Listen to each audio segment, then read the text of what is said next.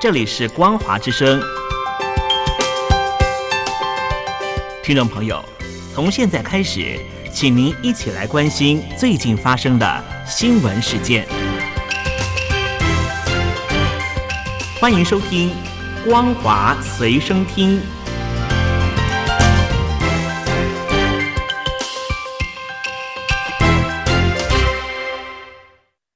欢迎收听今天的《光华随身听》，我是兰陵。首先带您关心俄乌战争的最新消息。目前，俄乌双方在乌东的巴赫姆地区进行激战中。有消息指出，乌军的第八十空降突击旅已经抵达了这个区域的周围，来协助防御。乌克兰总统泽伦斯基先前表示，俄军如果占领巴赫姆特，之后就可以通往斯拉夫扬斯克以及克拉马托尔斯克等地区，这会为俄军打开通往乌克兰其他城镇的道路。这就是为什么乌军必须要死守这个地区的原因。和乌克兰相关的一个推特账号贴出了几张照片，照片中有几辆乌军的 BTR 七十装甲运兵车在移动中，车上载满了乌克兰士兵。文中表示，第八十空降突击旅已经抵达了巴赫姆特附近，来协助加强防御。而在俄罗斯方面，俄罗斯的佣兵组织瓦格纳集团，自从俄乌战争爆发以来，已经损失了超过三万人之多。先前他们在俄国监狱征召犯人上战场，引起了俄罗斯国防部的不满。如今，《莫斯科时报》报道，瓦格纳开始改向精神病院来征人。Telegram 上一个与瓦格纳有关的频道“灰色地带”最近出现了一条公告，声称申请加入瓦格纳不需要附上医生开立的精神鉴定证明。俄国的记者假装成志愿者，拨打了瓦格纳的募兵热线，声称自己因为心智衰弱，正在精神病院接受治疗。结果，瓦格纳的招聘人员果然没有拒绝他，只要他自我评估，还说。如果一切顺利，我们会等你。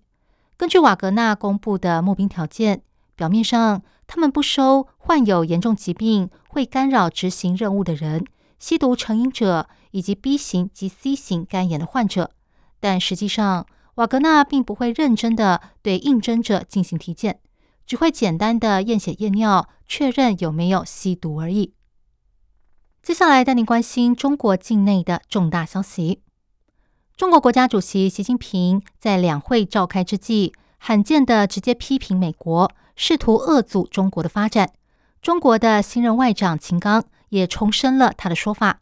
专家分析，这凸显北京当局不肯跟华府合作，并且把中国面临的经济困境以及外交难题归咎于敌对的外部势力所造成的。美中关系短期恐怕将进一步恶化，陷入恶性循环，而且难以打破。美国丹佛大学中国外交政策的专家赵慧生他指出，将对方所做的一切看作负面、出于恶意，这就是冷战的思维。华府智库捍卫民主基金会资深的中国问题研究员辛格顿他也指出，习近平的错误政策对中国的经济成长带来不利的影响。并使他和人民疏远。面对这些挑战，习近平正面临典型的独裁者困境，因此他必须将失败的责任归咎于敌对的外部势力。新加坡南洋理工大学拉惹勒南国际研究院的副教授李明江，他也分析，习近平的言论表明，中国领导层认为美国和西方对中国毫无善意，这清楚显示。他们明白，中国与西方世界的关系在未来几年将陷入困境。中共当局正在北京召开全国人大和政协两会，预计将产生新的领导班子。他们目前面临的难题是如何在促进经济成长之际，同时防范金融财政危机。史丹福大学的中国经济与制度研究中心资深研究员许成刚，他认为这批新手很难达到目标。因为习近平这几年来把能干的人都给排除在外了。彭博社先前报道，去年因为房市低迷和防疫清零政策，中国地方政府的财政状况受到重创。根据里昂证券估计，地方政府的债务占中国国内生产总值的比重，已经从二零一二年的百分之二十九增加到了百分之六十六。许成刚表示，中国爆发金融财政危机的可能性非常高，不但是因为地方政府杠杆率高，更因为债务当中多数是短期抵押贷款。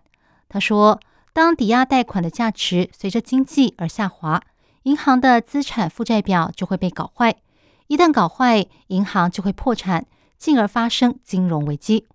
许成刚认为，中国政府防范金融财政危机的手段已经不多，要么冻结市场不让房价下跌，要么大量印钞票向银行注资。但是前者会遏制经济成长，后者则会引发通货膨胀。至于新的领导班子是否能够解决这个问题，他说：“我怀疑他们有没有能力做基本判断。”因为很多有能力的人都已经下台了。习近平最近大清洗，尤其是对金融界清洗的最厉害，基本上把能干的人都给吓跑了。其他还在的人，即便是有能力，还敢说话吗？中国最近爆发了甲型流感的疫情，多地接获通报说出现了大量的病例。陕西省西安市人民政府八号突然发布了西安市人民政府办公厅。关于印发流感大流行应急预案的通知，内容提到，为了加强对流感大流行的应对措施，将响应级别按照不同的程度分成四级。一旦进入第一级别，政府将实施疫区封锁、交通检疫、停业停产等相关措施，停止各种人群以及聚集性的活动，同时要制定旅游限制，加强对流动人口的管理措施。并且劝阻民众非必要不要外出。这个消息曝光之后，引发了大量中国网友的讨论。有人说：“不会吧，又来了吗？”也有人说：“非必要不要外出，全员核酸要不要再搞一下？”也有网友留言：“西安这是新冠后遗症的惯性，流感在全世界流行这么多年，一到时候就流行。按西安这个逻辑，就别生活了。真要是负责人，赶紧督促打疫苗。”没新冠前，医院就从来没清闲过。最近计划要去泰国旅游的民众要注意喽。根据曼谷邮报的报道，泰国的校园电影《初恋那件小事》在中国爆红，掀起中国旅客对泰国制服的狂热，还变成到泰国旅游一定要体验的行程，引起当地媒体的关注。因为泰国有所谓的学生制服法，不是学生的人。如果穿着印有校名第一个字母的制服，将被视为假冒学生，予以罚款。泰国基础教育委员会办公室秘书长安鹏表示，他们和外交部、旅游跟体育部门都很关注这个风潮，已经展开相关讨论，以防止引发不良效应。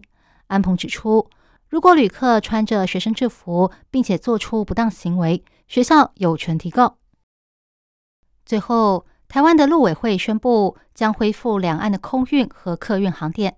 在空运部分，自三月十号起，将在十个航点开放定期航班，分别是深圳、广州、南京、重庆、杭州、福州、青岛、武汉、宁波以及郑州。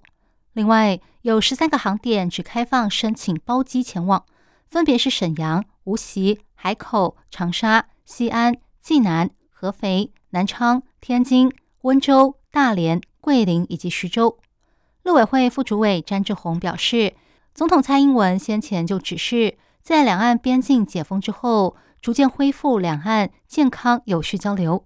因此，这次规划结合了各方面的考量，尽量纳入陆方提出的航点，以展现台湾最大的善意。陆委会说，在疫情过后恢复两岸交流，需要双方的共同努力。希望能以这次恢复两岸航电作为基础，逐渐增加双方的善意以及良好互动。以上新闻由兰陵为您编辑播报，感谢您收听今天的光华随身听，我们下次见。